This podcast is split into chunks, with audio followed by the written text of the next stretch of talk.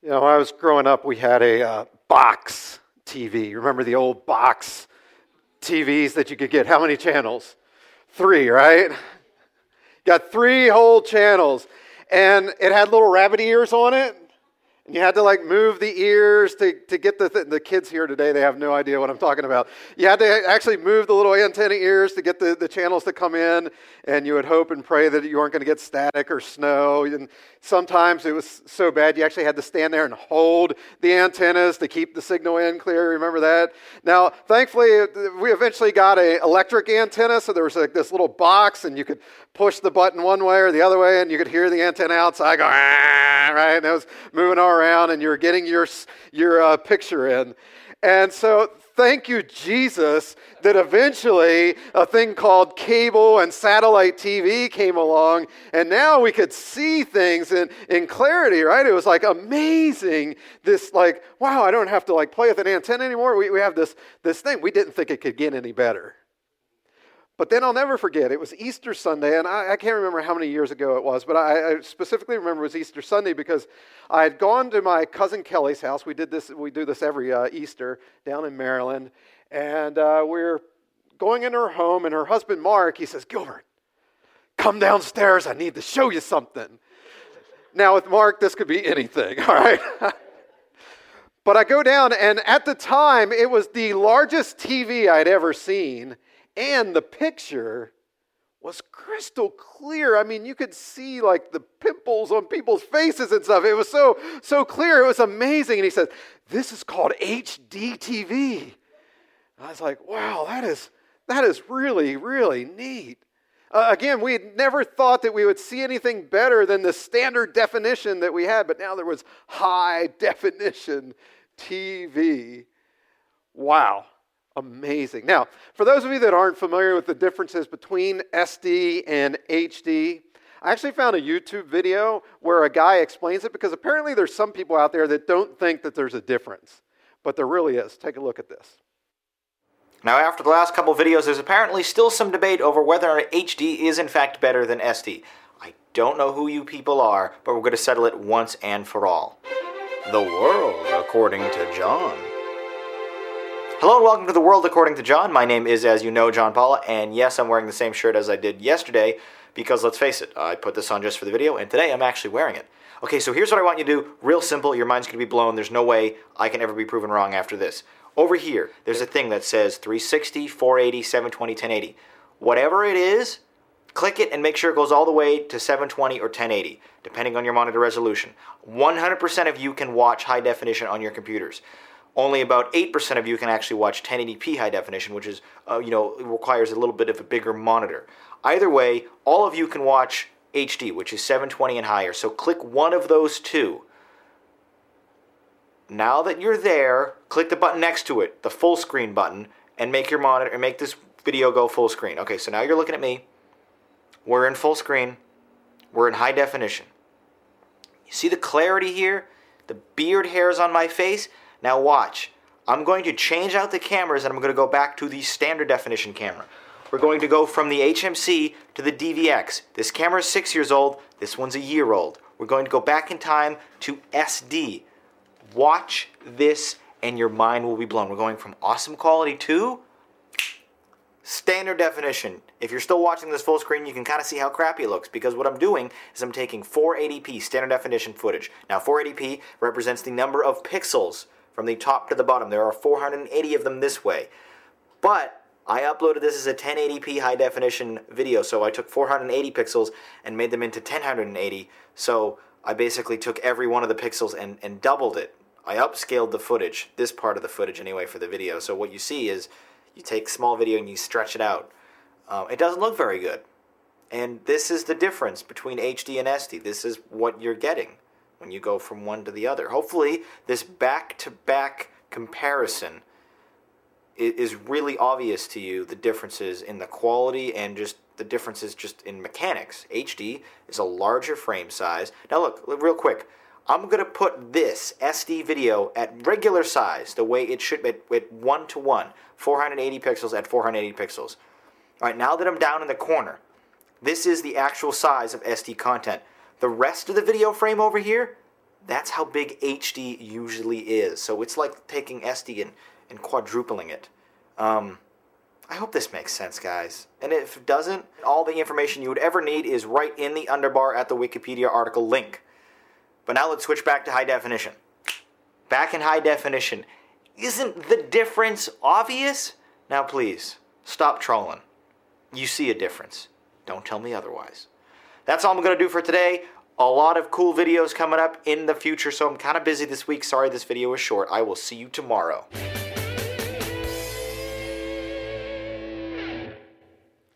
And that is the world according to John.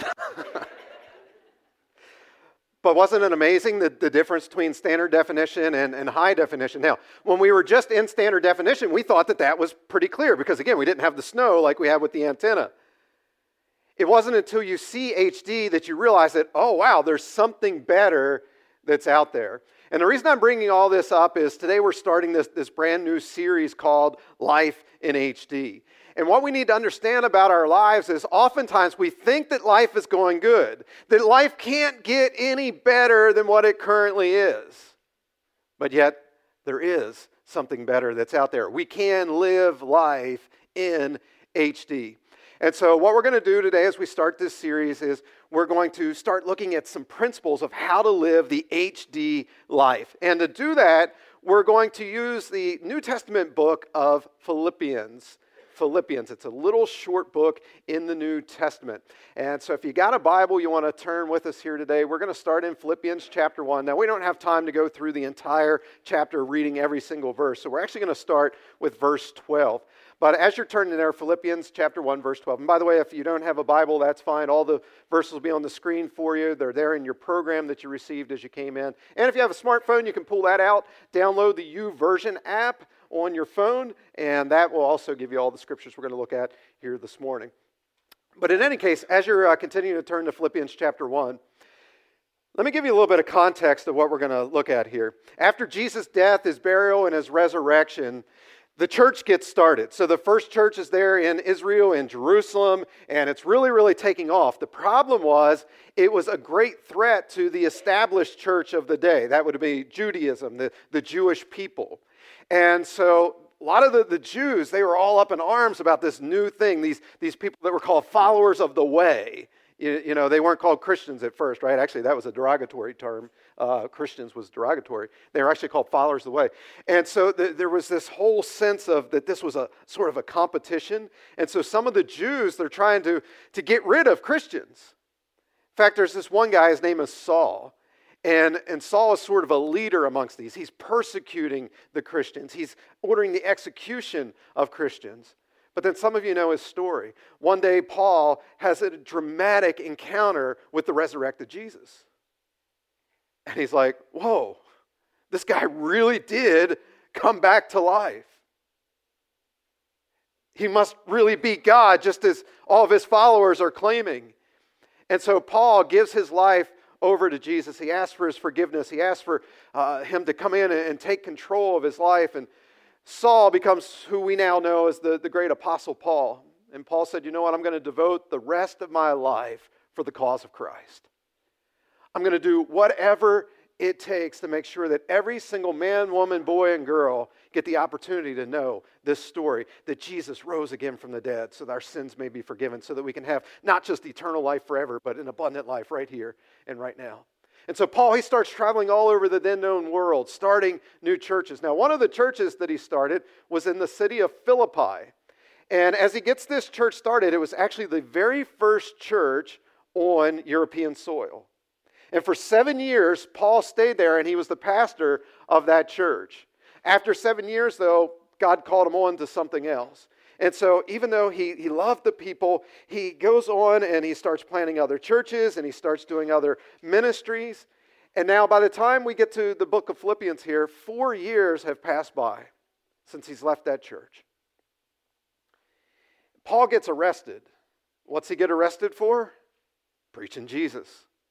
The Romans, they hated Paul, they hated the Christians. Because, in the same way that the, the Jews had said that Christianity was a threat to their nation, the Roman Empire realized that Christianity was a threat to their empire. And so they're just locking up people. And so they, they locked up Paul. They put him into a sort of a house arrest type of thing. And there's Paul. And he was always chained to a guard. This way he couldn't escape. They were just like so convinced that, you know, we can't let this guy get out. So he's always chained to a guard there. And the church back in Philippi, they hear that Paul's been arrested. And they're thinking, this is our beloved pastor. This is a, a guy that we worked and ministered with for seven years. We, we've got to do something to try to help him out. And so they take up a very large collection, an offering for him, and they decide that they're going to send it off to him to help with either legal bills or, you know, food or whatever Paul needs as he's there under house arrest. And so what they do is they get one of the leaders there in the church, his name is Epaphroditus, and they say, hey, here's what we need you to do. Take this money, find Paul, give it to him, and then report back to us, you know, how's he doing? And so Epaphroditus, he goes off, he finds Paul, he gives him the gift, and Paul is so overwhelmed by just the love and the support of this congregation that he had pastored for so many years that he decides not to just give to Epaphroditus a verbal report to take back. He decides, you know what, I'm going to sit down and I'm going to handwrite them a personal letter of thanks and of gratitude. That letter is what today we call the book of Philippians there in your Bible. And this uh, particular book of, of Philippians, the, the theme of it is, is joy.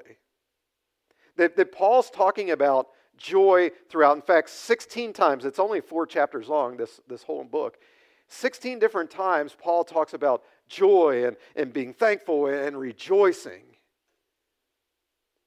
Now, this was amazing that, that this was the letter that he writes him. Because again, where did I say Paul's sitting when he writes this? In jail.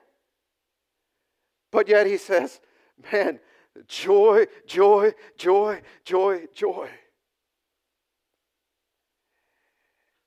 And what's amazing about that is that not only is he doing that in the midst of bad circumstances, and, and, here's what Paul realized happiness has to do with your circumstances, but joy comes from within. That we can have joy regardless of what's happening externally to us. Even if we're trials, or even if there's suffering, even if there's tribulation in our life, we can still have joy. And, and again, for Paul, this, this is so amazing that he writes this in the midst of jail, but maybe some context for you here. This wasn't the worst thing that ever happened to Paul. Paul, he, actually, this wasn't even the first time he was in jail for his faith. But in the, uh, the book of Second Corinthians, as he writes a letter to the, the church that he helped to start in, in Corinth, he actually talks about some of the various trials he had gone through. He says that, you know what, three different times I got whipped almost to the point of death. Actually, I think, no, it was seven times. He was, what, three times he got beaten by rods. Three different times he got shipwrecked. One of those times he says, I spent a whole night in the open sea. He was bitten by a poisonous snake at one point. He has all kinds of things. He's, he's being persecuted. People are trying to keep him down. In fact, one time one of his ministry partners turns his back on him Paul knew what it was like to be cold and naked and hungry and alone and afraid. I mean, Paul had gone through all kinds of stuff, but yet he just keeps saying, joy, joy, joy, joy, even in the midst of all this suffering that he had gone through. Paul, one point, he, he got stoned. And I'm not talking like Colorado stone, I'm talking like rocks stone, right? I mean, this guy had gone through a lot of stuff. Yet, despite it all, he writes this book, this letter called Philippians, which is all about joy. And it's a model for us of how to have joy in our own lives. And so he starts out the letter with just a little intro, some greetings, and just a, you know, thank you for being a partner with me in the gospel. And then here we go to verse 12. He says, Now I want you to know, brothers and sisters, that what has happened to me has actually served to do what? It's actually served to advance the gospel. Now, what he means here by these things that have happened to me, we don't know. Is he talking about, you know, things that have happened in the past? Is he just simply talking about his arrest and that he's there in the jail? Or is it that they're beating him there in the jail? Is it that you know, they're making him lie on a cold stone floor every single night. You know, we're not sure what exactly he means by this all that's happened. But what he does make clear is this that whatever the Romans were intending to do to him, the harm that they were trying to bring his way, it was actually having the opposite effect. They were trying to squash the gospel, but it was actually advancing on. He continues on then in verses 13 and 14. Says, For everyone around here, including all the soldiers over at the barracks, knows that I am in chains simply because I am a Christian. And because of my imprisonment, Many of the Christians here seem to have lost their fear of chains. Somehow my patience has encouraged them, and they have become more and more bold in telling others about Christ. See, Paul is witnessing here firsthand something that we read about in Scripture over and over and over again that whatever Satan means for evil, God can take it and turn it around and use it for good. And so here's our big thought for today if you and I want to live an HD life, that is, we want to have crystal clarity, we have got to see the pain and the trials and the struggles and the temptations and the suffering that we have in our life, not as a negative thing, but as an opportunity to thank God that, you know what, out of this negative that Satan's trying to throw my way, something good is going to come out of it that the gospel is actually going to advance because of this. That people's faith is going to be encouraged because of this. That, you know what, instead of going, oh, woe is me, I'm going to say, wow, thank you, Jesus. I'm going to rejoice even in the midst of my suffering. Now, obviously, that sounds really, really hard to do, but we're going to talk about that here this morning. Because here's the, here's the thing you got to recognize this.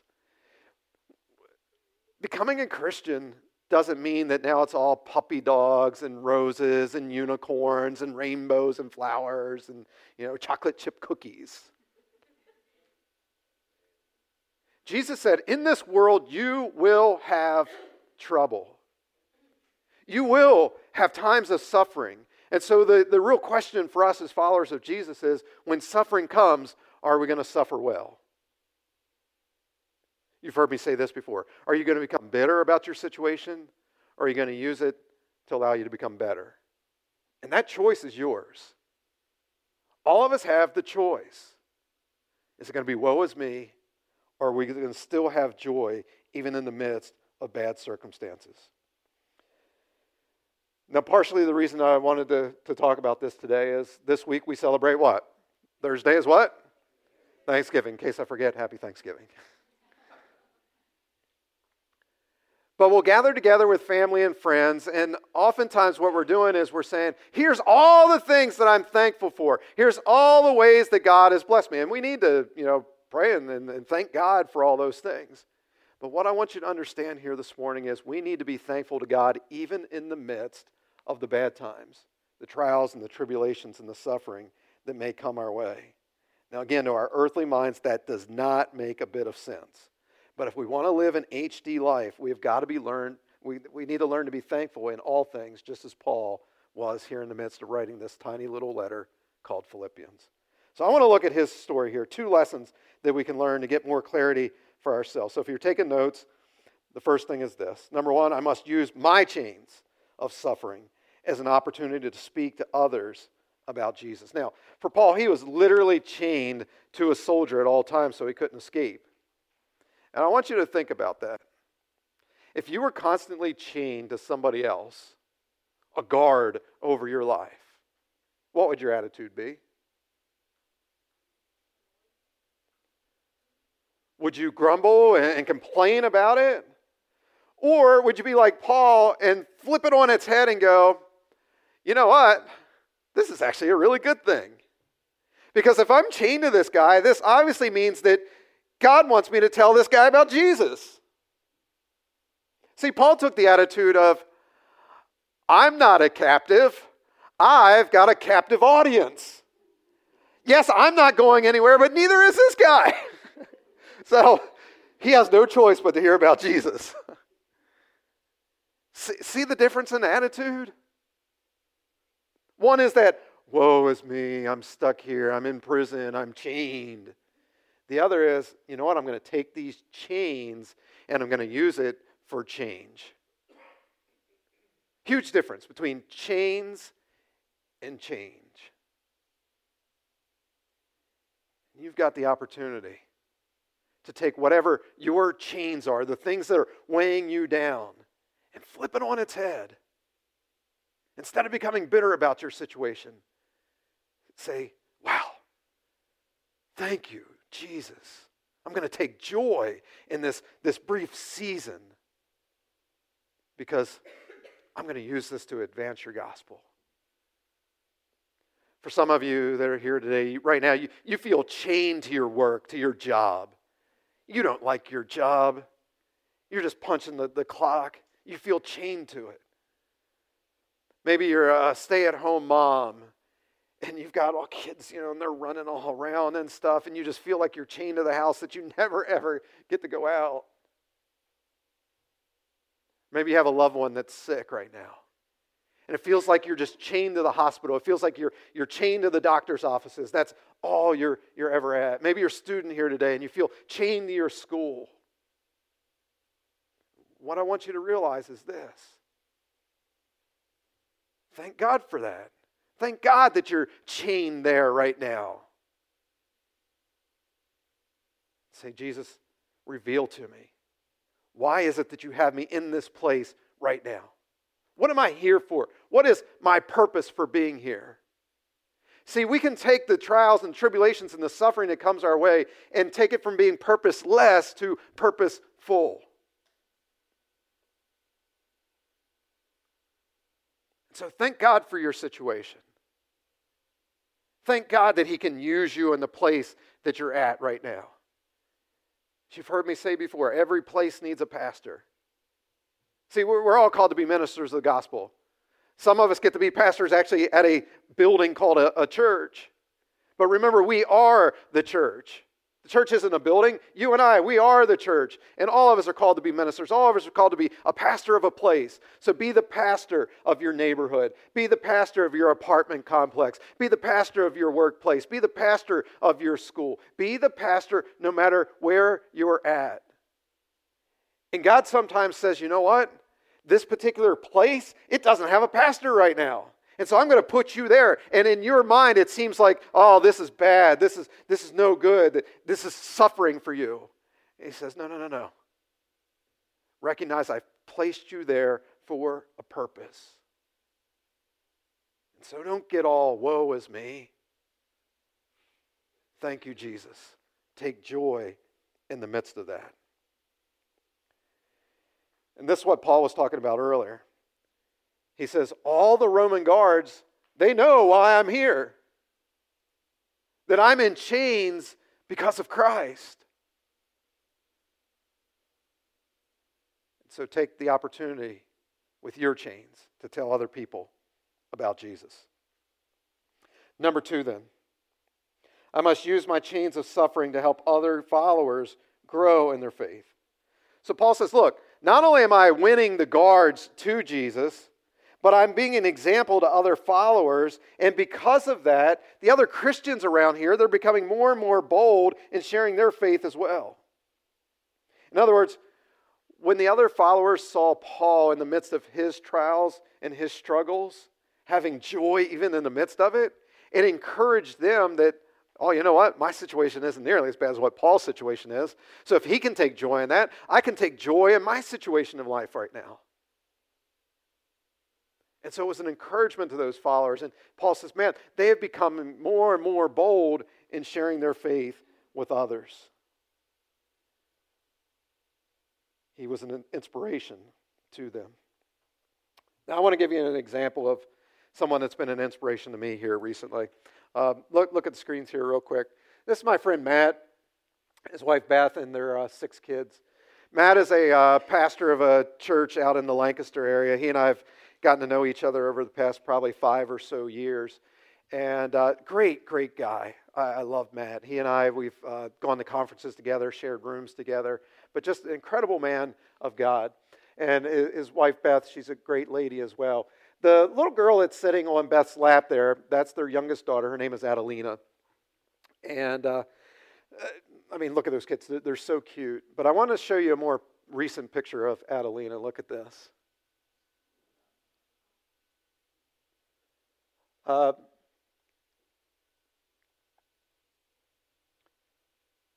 about a month ago or so, she contracted E. coli and HUS. And the, the thing is, those two things have sort of different ways that you treat them. And so every time they would try to treat the E. coli, it would make the HUS worse. And when they would treat the HUS, it would make the E. coli worse. And every single day, I, I get a text from Matt with sort of an update on here's the, the situation with Adelina. And, you know, there's been many times throughout this, this last month that it didn't look like she was going to make it. I mean, over 20 machines just, you know, keeping her alive. Um, her, all of her major organs, you know, her kidneys and her liver, her heart, her brain, they've all been impacted at various points over this past month. The doctor said this is one of the top five toughest cases that he's ever had to deal with. And so I get these texts every day from Matt with these updates, and you know it's it's sad in the in the midst of all of it, and you know Matt is worried at, at points, and and you know he's he's been stressed by the whole situation. He's wore out because you know they've basically been living there at Hershey Med, but yet at the same time, I have been so so inspired by his faith. He has encouraged me in my faith over this, this past month. And uh, just on Monday, I, I, got a text from him. And uh, th- this text, you know, sort of goes out to a bunch of people just with this update. And basically, it was, uh, hey, we, we had a, a good weekend. He said the, the one scan that was done shows that there may be some kidney function coming back because she's been on dialysis, you know, this, this whole month and they said, uh, you know, we're, we're going to take her off the dialysis for a day just to see if she pees. And so he says, I know this sounds weird, but please pray for pee. and so uh, he, he's talking about this whole thing of, you know, praying for kidney functioning and all that. But then he says this, and, and this is typical of, of every, every text every day. He says, But even if not, he is still God, and we will trust him for our journey ahead. So I will selfishly ask for more prayers from you who have blessed us with countless prayers, tears, and moments awake while the rest of the world sleeps.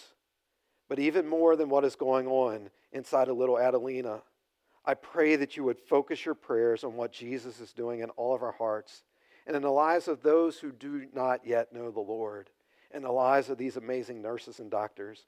We want to be obedient for the purposes which He has used our little last baby struggle with these temporary health issues for His eternal glory. Thank you, one and all. May the Lord richly bless you and your loved ones today.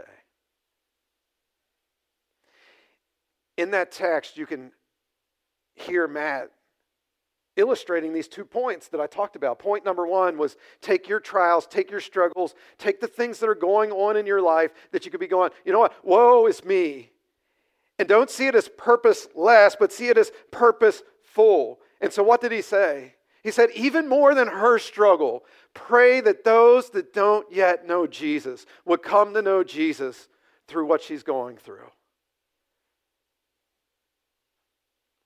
And then again, the second point that I'm talking about that we as followers might be encouraged that, wow, what they're going through, my, my struggles that I'm going through are so small as compared to that. In fact, every Thursday after the, the band rehearses, we all sort of either gather here on the stage or on the front row here and we, we pray together. And so we've been praying for Adelina over this past month.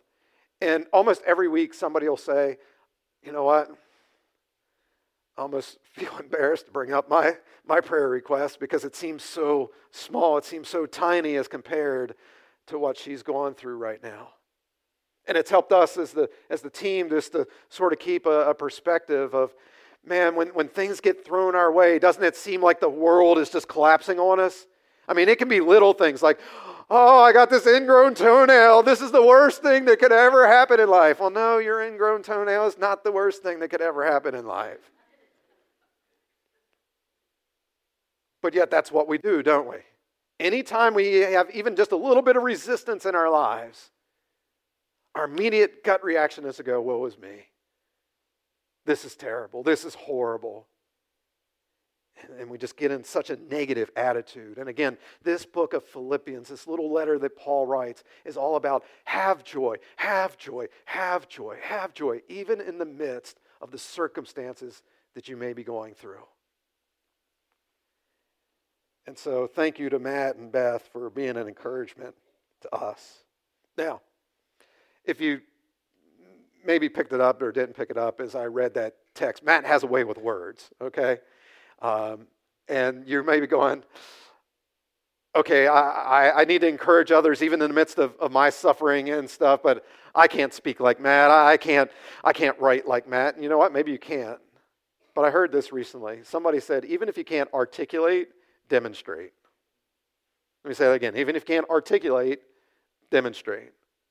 So you may not be able to say what's going on, but you can demonstrate to others in the midst of your suffering that, wow, that person, they have joy. That person has peace in their lives. I wonder what's different about them.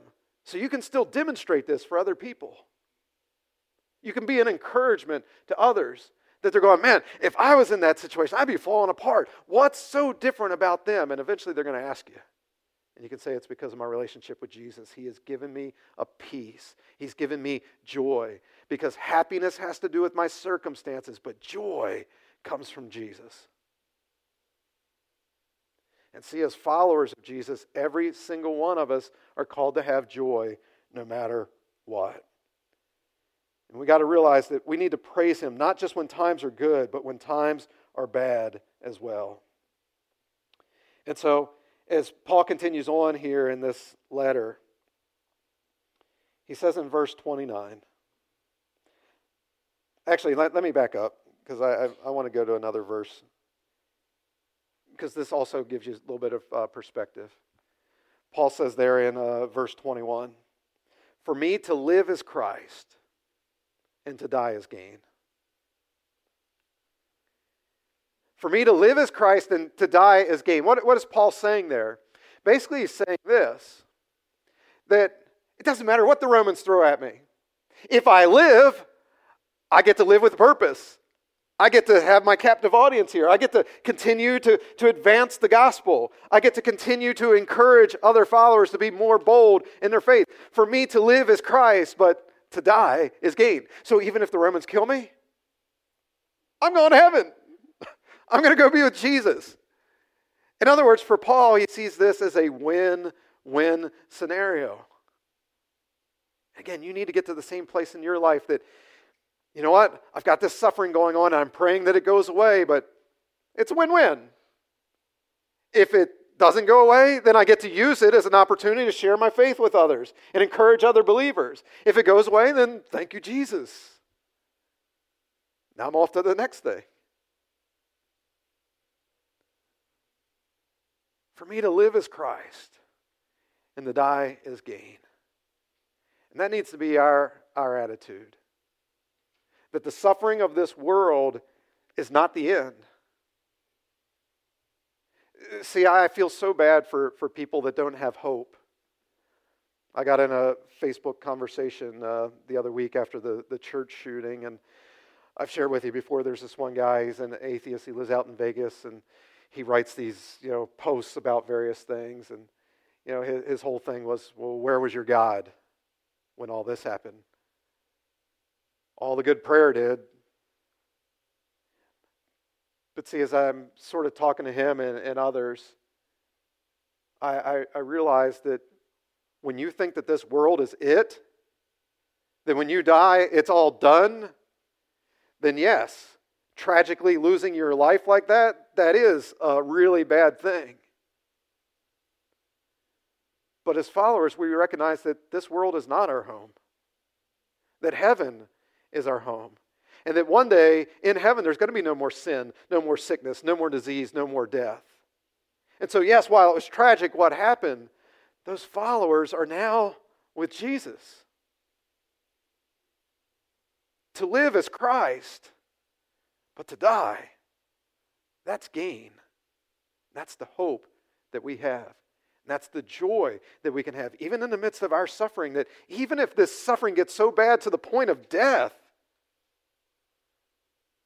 it's not so bad. That's not so bad. And so Paul then says this, it reiterates what I just said. Verse 29 There's far more to this life than trusting in Christ, there's also suffering for him.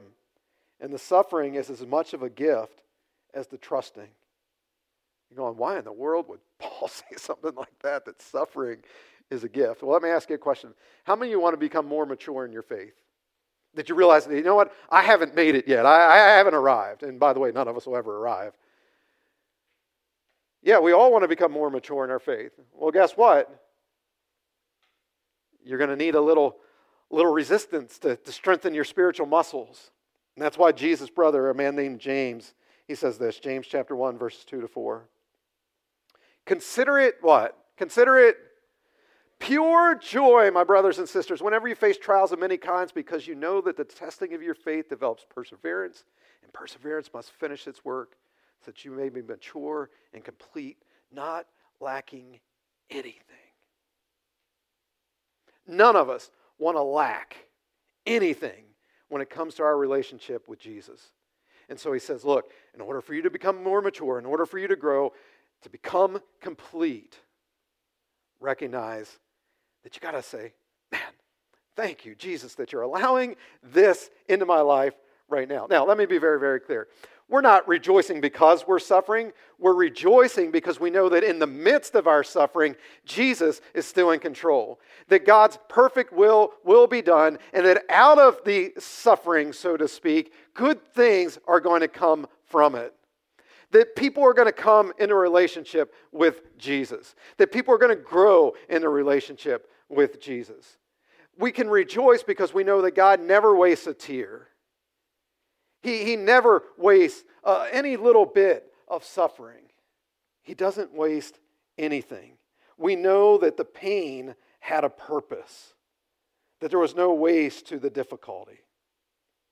And so this week, as you gather together with your family and friends to celebrate Thanksgiving, I want you to keep this in your mind. Don't just be thankful for the good things, be thankful in all things. In fact, Paul, in writing to another church that he started, says this 1 Thessalonians chapter 5, verses 16 18. And this is how I'll leave you this morning. He says, Rejoice. How often? Rejoice. Always. Pray continually. Give thanks in some circumstances. What? Give thanks in all circumstances, for this is God's will for those of you who follow Jesus. Let's pray. Father, we thank you for this day, and we thank you that you were the ultimate example of this. That even in the midst of suffering, good can come from it. And, and we know that, God, you sent your one and only Son, Jesus, to suffer and die on the cross. But yet, what Satan meant for evil, you turned around and used it for good. You used it so that now we can have the forgiveness of our sins. We can know that we can have eternal life with you forever when we die, that we can have joy even in the midst of the trying circumstances that we face. And so, Lord, help us to, to change our attitude and how we treat suffering and, and think about pain in our lives. Help us to give thanks, to be joyful in all circumstances. Thank you for the example of the Apostle Paul, that even in the midst of sitting in a Roman prison, he's still talking about joy over and over and over and over again. And he was an encouragement to the followers, and people were coming into a relationship with you because of his faith, because of his joy, because of the hope that he had within him. And so, Lord, I, I pray that your Spirit has been speaking to us and sort of showing us the areas where we get overly negative and overly critical and we worry too much about the pain and the suffering that comes our way. And that you've given us a new sense of purpose. that there's a purpose in this pain, that I can take my misery and turn it into a ministry, that I can take this, this trial and turn it into a testimony.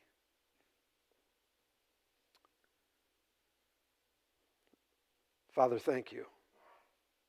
Thank you that you use these, these things that, that happen to us to help us to grow. And So I pray that you, you wouldn't push us too hard, but allow just enough that we can trust more and more in you, that we'll love you more and more, that we'll have more and more faith in you. And Father, right now we would be remiss if we didn't pray for little Adelina. That, Father, you are the great physician. Surely, if you can raise your son Jesus from the dead, you can do something as simple as heal this virus you know, that, that she's going through. So, Father, I pray that right now, in the name of Jesus, you would touch her, her body from the top of her head to the bottom of her feet and just take out everything that is in her that is not of you. Lord, we're, we're praying for a miracle here this morning. But Lord, at the same time, our ways are not your ways, and your ways are not our ways.